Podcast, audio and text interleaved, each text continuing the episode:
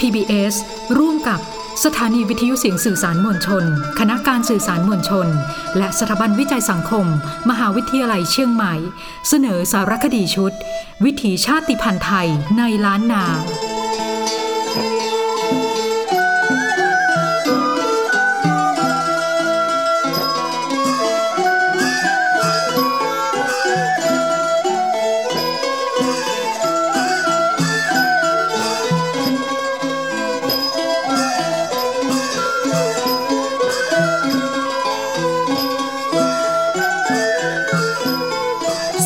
พระยาสุรังควุฒปกครองเมืองยอง ถึงการที่พระโคตมะพุทธเจ้าเสด็จมาโปรดสัตว์ณสถานที่แห่งนี้ พระพุทธองค์เสด็จมาพร้อมพระสงฆ์ห้าร้อยรูป ทรงประทับฉันพัตตาหารที่ดอยฮิยังคะปัปพตะคิรี ทรงประทานพระเกศาสี่เส้น แก่พระอรหันต์บรรจุไว้ณดอยมหิยังคะที่มีลักษณะพิเศษเป็นรูปสเปาคำท้ายเมืองอยู่ทิศตะวันตก หัวเมืองอยู่ทิศตะวันออก พร้อมทั้งมีสัตว์สำคัญหลายประเภทในสระน้ำที่อยู่พื้นดอยมหิยังคะแห่งนี้ แล้วเสด็จโปรดสัตว์ต่อไปแสวงมาละแสมเจ้าของวิทยานิพนธ์เรื่อง ประวัติศาสตร์การเคลื่อนย้าย และการตั้งถิ่นฐานของชาวยองในเมืองลำพูน ให้ข้อมูลเกี่ยวกับการกำเนิดของพระธาตุจอมยองไว้ดังนี้ว่า วัฒนธรรม วิถีชีวิตของคนยองเนี่ยมีความสัมพันธ์กันกับ ประเด็นใหญ่อยู่สองประเด็นคือประเด็นแรกก็คืออจารีตท้องถิ่น วัฒนธรรมท้องถิ่น และวัฒนธรรมของคนพื้นเมือง ซึ่งในตำนานได้บอกไว้ว่าพวกทมิละหรือพวกทมิน ซึ่งตรงกันกับอยู่หลายตำนานและก็เอกสารก็บอกว่า ก็คือพวกล้วซึ่งเป็นคนพื้นเมืองที่อาศัยอยู่ในแถบบริเวณนี้ มานานกว่าพวกคนไทยกลุ่มต่างๆ พวกล้วในขณะที่พุทธศาสนายังไม่ได้เข้ามาในราวพุทธศตวรรษที่ 19 นั้นนะพวกล้วได้นับถือธรรมชาติ แล้วก็นับถือผีบรรพบุรุษ ดังนั้นจารีตเหล่านี้จึงปรากฏอยู่ในจารีตของกลุ่มคนไทย หลายกลุ่ม เช่นประเพณีของการปรงศพ หรือการพิธีกรรมหลังการตาย แล้วก็ยังโยงไปถึงประเด็นเกี่ยวกับการสร้างพระธาตุจอมยองและพระธาตุในที่อื่นๆด้วย เราจะเห็นว่า พระธาตุในแถบบริเวณนี้ในราวพุทธศตวรรษที่ 13 14 15 16 17 เช่น พระธาตุริมุชัยก็ดี พระธาตุช่อแห่ก็ดี หรือพระธาตุอื่นๆ อย่างเช่น พระธาตุดอยสุเทพก็ดีเนี่ยเราจะเห็นว่าได้มีการบรรจุพระธาตุหรืออัฐิที่เชื่อกันว่าเป็นของสมเด็จพระสัมมาสัมพุทธเจ้าเนี่ยลงไปในดิน จารีตของพวกล้วหรือคนในท้องถิ่นก็คือ การนำกระดูกไปฝังในดิน ดังนั้นเราจะเห็นว่าการที่พุทธศาสนาเข้ามาในยุคในราวพุทธศตวรรษที่ 19 นะและกลุ่มคนไทยเนี่ยได้ผสมผสานจารีตเหล่านี้เข้ากันกับจารีต ระหว่างผีกับพุทธ ได้อย่างผสมกลมกลืนจนกระทั่งเกิดพระธาตที่สำคัญสำคัญในดินแดนแถบนี้ระหว่างแม่น้ำโขงกับแม่น้ำโขงตอนกลาง ซึ่งเราก็ได้เห็นพระธาตุสำคัญสำคัญในแถบบริเวณนี้นั้นอันนี้ก็เป็นตัวอย่างอันหนึ่งก็ว่าของการที่จารีตของคนในแถบบริเวณนี้ ซึ่งรวมกับวิถีชีวิตด้วย ได้ผสมผสานกันกับจารีตท้องถิ่นหลังจากพระโกตมะพุทธเจ้าปรินิพพานแล้ว มีพระอรหันต์นำเอาพระเกศาธาตุอีกสี่เส้น พร้อมกระดูกด้ามมีดไหปาร้าซ้าย มาบรรจุไว้ที่ดอยนั้น ล่วงมาอีกสี่ปีห้าเดือน พระอรหันต์อีกสี่รูปนำพระธาตุคือดูกระมีด และดูกหน้าแข้งข้อพระบาทขวา กับธาตุย่อยมารวบรวมไว้ที่ดอยมหิยังคะอีก พร้อมบอกแก่พระยาสุรังควุฒเจ้าเมืองยองขณะนั้น จึงได้พร้อมใจกันสร้างพระธาตุจอมยองขึ้น ข้อความในตำนานตอนนี้กล่าวถึงพระอรหันต์พระอินทร์พระพรหมเท้าจตุโลกบาลพญานาคราช ท้าพญา 28 เมือง มารวมกันเนรมิตและสร้างพระธาตุ จากนั้นมีการสร้างพระธาตุที่อื่นๆตามมาด้วย เช่น พระธาตุผาแมวดอยปูคำธาตุเชียงคม ธาตุดอยผาเงิบ มีพรรณนาความเชื่อเกี่ยวกับเทวดาผู้รักษาพระธาตุ วิธีขอน้ำทิพย์คำสาปแช่งของพญาสุรังควุธที่มีต่อผู้มาเบียดบังลาบของพระธาตุไปใส่การเมือง การทำนายอนาคตพระธาตุในระยะ 2,000 ปี การเสี่ยงทายความเจริญ ความเสื่อมของบ้านเมืองด้วยต้นโพ และการถวายไม้ค้ำต้นโพของกษัตริย์ที่ขึ้นเสวยราชเพื่อมีศักดาและฤทธิเดชหลังจากพระโคตมะพุทธเจ้าปรินิพานแล้ว มีลำดับการประดิษฐานพระบรมสารีริกธาตุดังนี้ พระอรหันต์นำเอาพระเกศาธาตุอีกสี่เส้น พร้อมกระดูกด้ามมีดไหปาร้าซ้ายมาบรรจุไว้ที่ดอย จากนั้นสี่ปีห้าเดือนต่อมา พระอรหันต์อีกสี่รูปนำพระธาตุคือดุกระมีด และดุหน้าแข้งข้อพระบาทขวา กับธาตุย่อยมารวบรวมไว้ที่ดอยมหิยังคะอีก พร้อมบอกแก่พระยาสุรังควุธเจ้าเมืองยองขณะนั้น พร้อมใจกันสร้างพระธาตุจอมยองขึ้น ประเด็นที่พูดถึงเรื่องของพระธาตุจอมยองเนี่ยมันมันมีความสัมพันธ์กันกับ หลายประเด็นนะประเด็นแรกที่จะพูดถึงก็คือเรื่องของภูมิศาสตร์ของพื้นที่นี้ พื้นที่นี้อยู่ในบริเวณลาดฉานตะวันออกเฉียงเหนือ ห่างจากชายแดนไทยแม่สายประมาณ 150 กิโลเมตร ไปทางตะวันออกเฉียงเหนือ อยู่ใกล้กันกับชายแดนจีนที่ 12ปันนา ใกล้กับเมืองหลวงเอ่อ แอ่งเมืองยองเป็นแอ่งออที่ราบเล็กๆ อยู่ด้านตะวันตกอยู่ที่ดอยปางหนาวนะครับ ซึ่งเเป็นภูเขาที่อยู่สูง อยู่ไปทางตะวันตก และก็ทางด้านใต้เมืองลงมาก็เป็นแม่น้ำยอง ซึ่งไหลมาจาก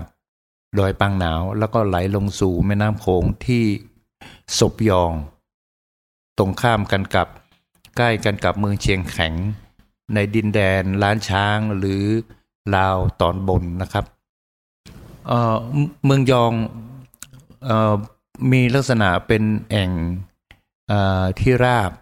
เล็กๆ แล้วก็แต่มีความอุดมสมบูรณ์ เพราะเป็นพื้นที่ที่เกิดจากการไหลทับถมของห้วย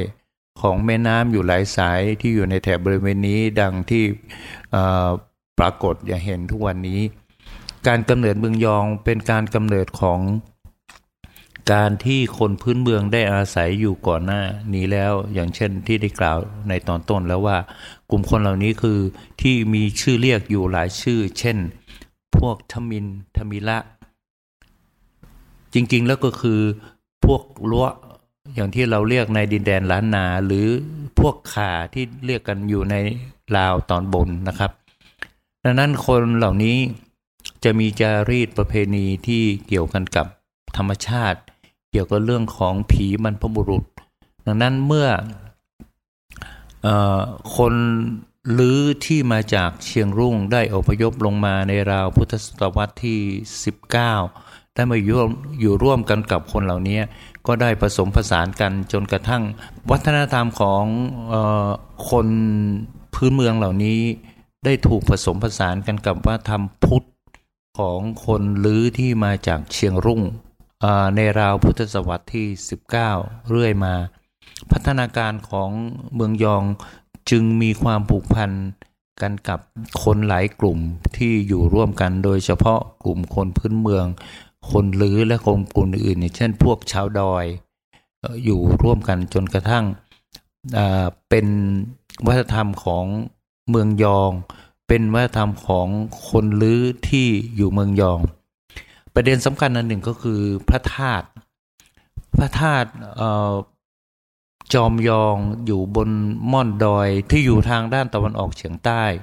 ของเมืองยองที่มีแม่น้ำยองไหลผ่าน เมืองยองเนี่ยถือว่าเป็นเมืองพระธาตุ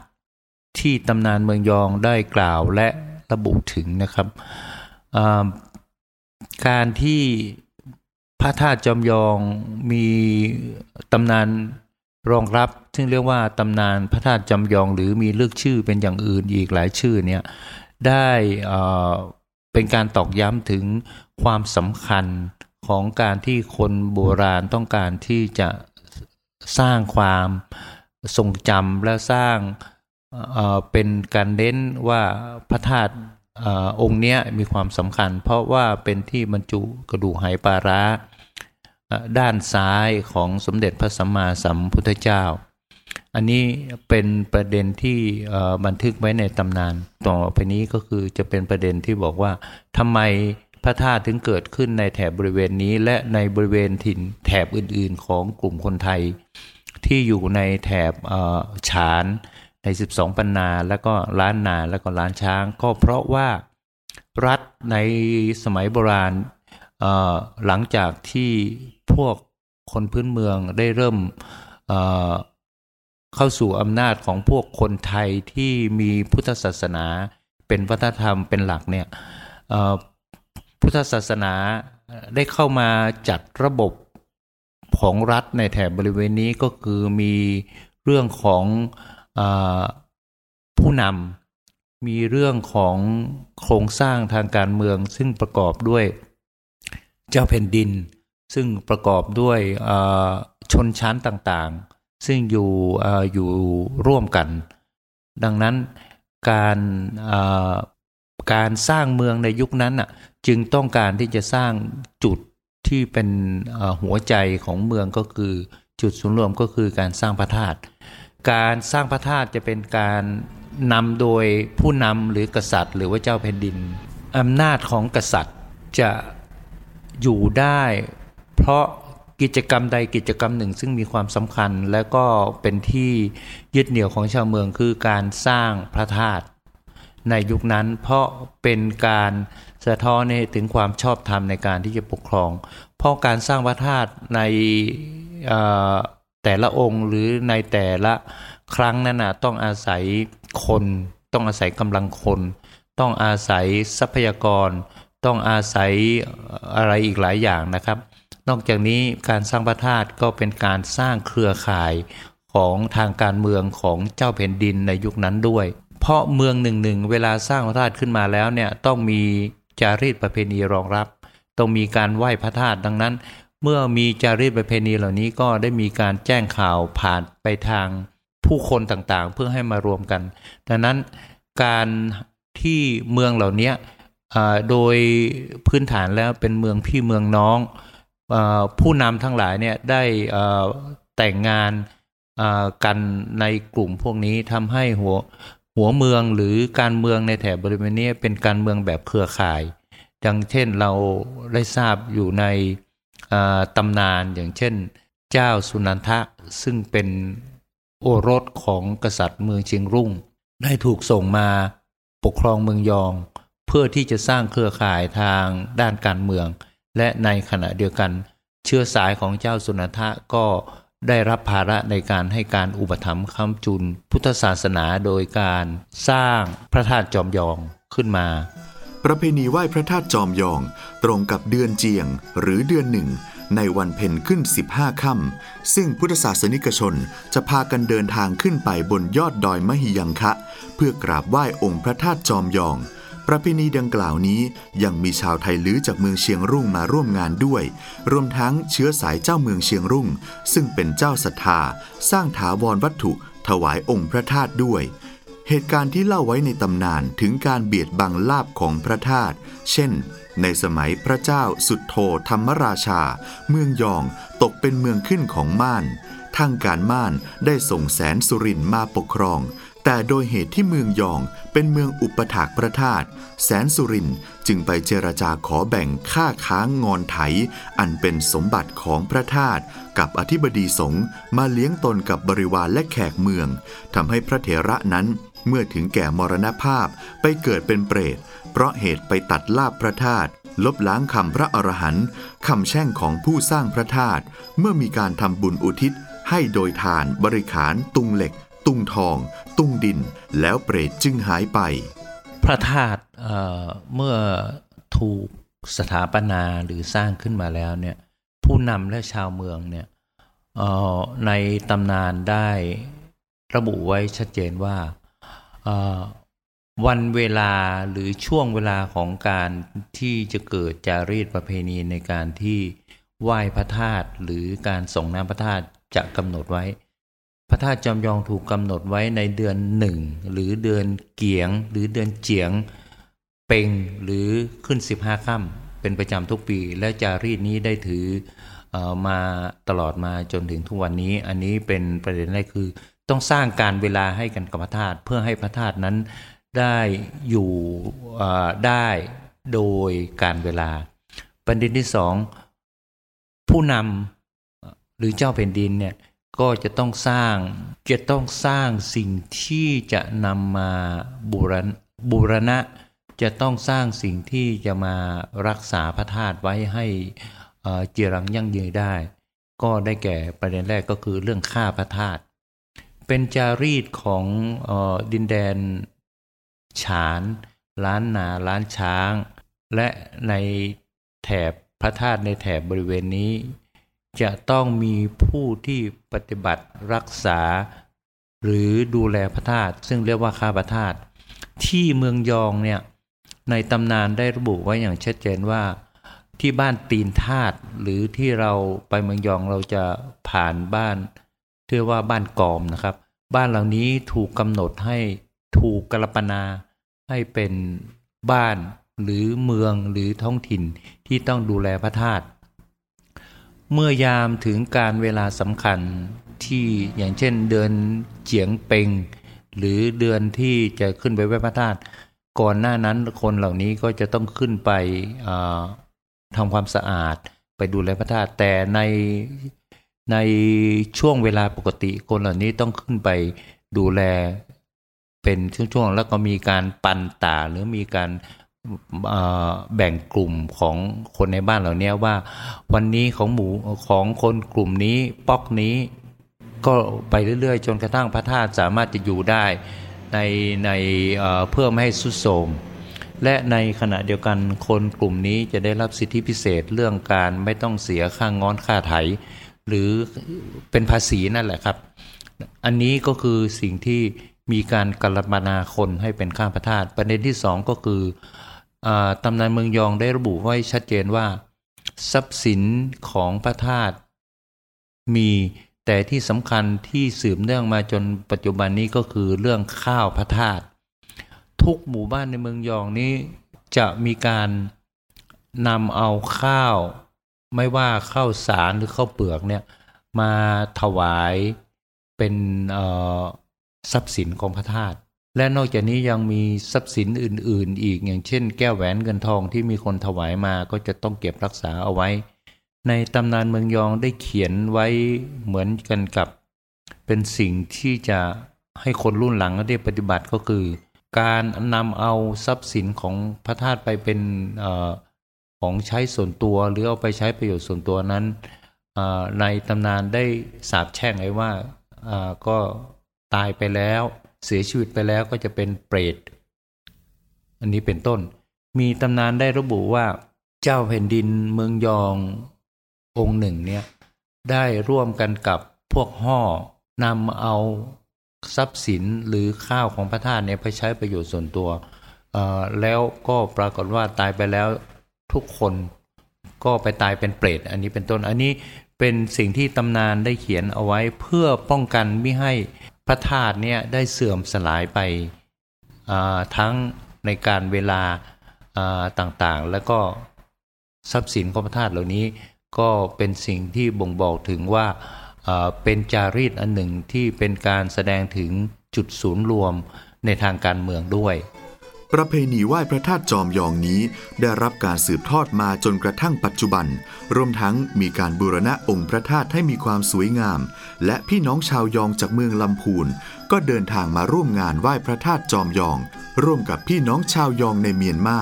ทั้งนี้โดยการนำของพระมหาเขื่อนคำอดีตเจ้าอาวาสวัดพระพุทธบาทตากผ้า ผู้มีสายเลือดชาวยองอย่างเต็มเปี่ยม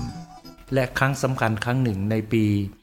2529 นะพระมหาเขื่อนคำหรือพระครูเวรุวันพิทักษ์เจ้าคณะอำเภอป่าซางยุคนั้นที่วัดอยู่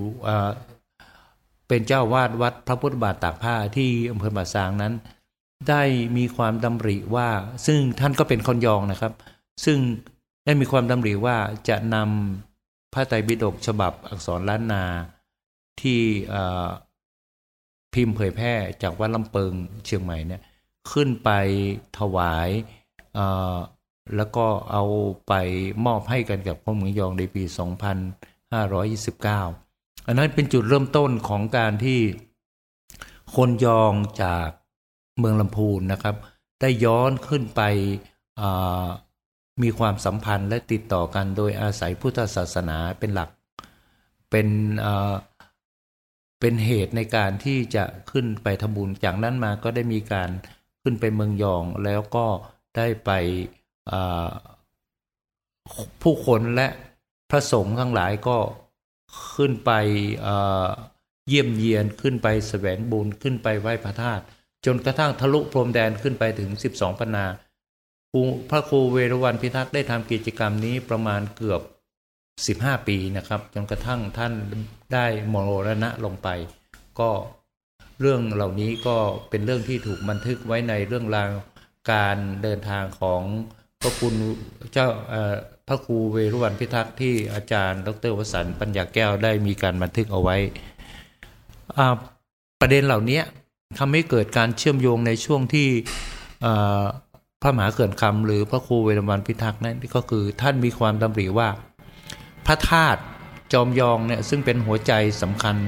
ของคนยอง ท่านได้จำลองเอารูปแบบของพระธาตุจอมยองจากเมืองยองเนี่ยมาสร้างครอบลงบนเจดีย์รูปแบบของพม่าที่วัดฉางเขาน้อยเหนือในราวปี 2530 ดังนั้นเราเห็นว่ารูปแบบพระธาตุจอมยองได้มา ถูกจำลองมาที่เมืองลำพูนเป็นองค์แรกที่วัดฉางเขาน้อยเหนือ จากนั้นมาก็มีที่วัดล่ำช้าง ในเขตริมปิง ในเขตตำบลประตูป่าอำเภอเมืองจังหวัดลำพูน แล้วก็ที่เชียงใหม่ก็มีที่วัดป่าตาลตำบลบกค้างอำเภอสันกำแพงเป็นต้น สิ่งเหล่านี้ได้สะท้อนเห็นว่า ระบบความสัมพันธ์ของคนยองในปัจจุบันนะครับ กับเมืองยองที่เป็นถิ่นกำเนิดเขาเนี่ยที่ปรากฏในตำนานที่ปรากฏในเอกสารต่างๆ เนี่ย ไม่เคยหยุด แต่ว่าอยู่ที่ช่วงเวลาว่าจะเป็นไปในรูปแบบใด แล้วก็จะมีความทีความห่างอย่างไรขึ้นอยู่กับกับกันกับสถานการณ์ทางการเมืองขึ้นอยู่กันกับเรื่องราวของอความสัมพันธ์ทางสังคม ความสัมพันธ์ทางด้านเศรษฐกิจ ความสัมพันธ์ทางด้านวัฒนธรรมที่จะเกิดขึ้นเป็นช่วงๆแล้วแต่ว่า โอกาสนั้นมันจะเหมาะแค่ไหนอย่างไร ดังนั้นเราจะเห็นว่าความสัมพันธ์เหล่านี้เกิดขึ้นผ่านทางรูปแบบต่างๆ อย่างที่อย่างที่ได้ยกตัวอย่างมาแล้วก็คือเรื่องของการสร้างพระธาตุเพื่อจะเป็นสัญลักษณ์ของความเชื่อมโยงของคนยองในอดีต กับคนยองในปัจจุบันได้เป็นอย่างดีครับ การศึกษาประวัติศาสตร์คนยอง ซึ่งปรากฏในตำนานสำคัญ ทั้งตำนานพื้นเมืองเชียงใหม่ ตำนานพื้นเมืองเชียงแสน ได้กล่าวถึงการอพยพคนยองจากแผ่นดินเกิด มายังเมืองลำพูน อีกทั้งตำนานพระธาตุจอมยอง ก็ยังคงเกี่ยวพันกับการกลับไปแผ่นดินเกิดของชาวยอง ในพื้นที่อื่น เพื่อสักการะสิ่งศักดิ์สิทธิ์คู่บ้านคู่เมืองของเมืองยอง จึงกล่าวได้ว่าพระธาตุจอมยองเป็นศูนย์รวมแห่งศรัทธาของชาวยอง ไม่ว่าจะอยู่แห่งหนใดอย่างแท้จริง